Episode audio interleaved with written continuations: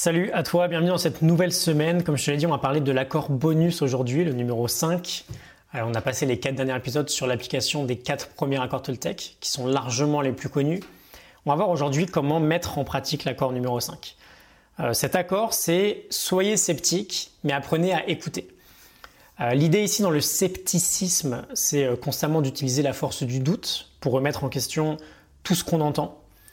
Et euh, dans le apprenez à écouter, on sous-entend deux choses en fait. Euh, le fait d'apprendre à écouter l'intention qui se cache derrière les mots que l'on entend, d'apprendre en fait à déceler euh, le véritable message dans tout ce qu'on entend, mais aussi d'offrir vraiment sa pleine attention à l'autre. Très souvent, on entend quelque chose qui nous challenge, on le remet immédiatement en question dans notre esprit, mais sans vraiment écouter en fait, sans vraiment continuer d'écouter ce que l'autre nous dit.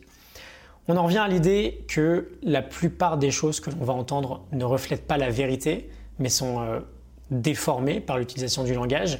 Tout ce qu'on va dire va passer par notre propre filtre, notre propre façon de voir le monde, notre paradigme. Et donc, bah, très souvent, on ne va pas énoncer une vérité, mais une interprétation de ce que l'on pense être vrai. Euh, comment on applique cet accord-là dans la vraie vie? J'aime beaucoup l'idée générale parce qu'on a deux notions qui me sont euh, vraiment très chers. On va prendre un peu de temps pour développer. Premier point, tout remettre en question. Ne jamais accepter de se dire euh, de toute façon c'est comme ça. Pourquoi euh, c'est comme ça? Qui a dit que c'était comme ça? Pourquoi on pense qu'on a toujours fait comme ça? On a des tas d'exemples au quotidien de choses qui ont l'air d'être certitudes, mais qui sont juste des conditionnements en fait. Et en général, dès qu'on entend il faut faire comme ça, c'est un bon signal pour se demander pourquoi.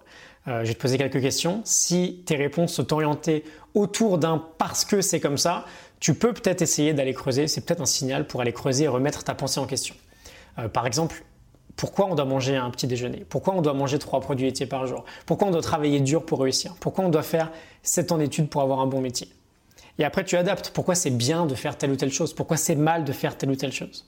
Il faut bien comprendre vraiment qu'on est composé de croyances et d'habitudes dont on n'a très souvent aucune idée en fait de, leurs origines. Et quand on veut être un peu plus responsable dans sa vie, un peu plus libre, on a besoin de connaître les origines de nos croyances pour les challenger.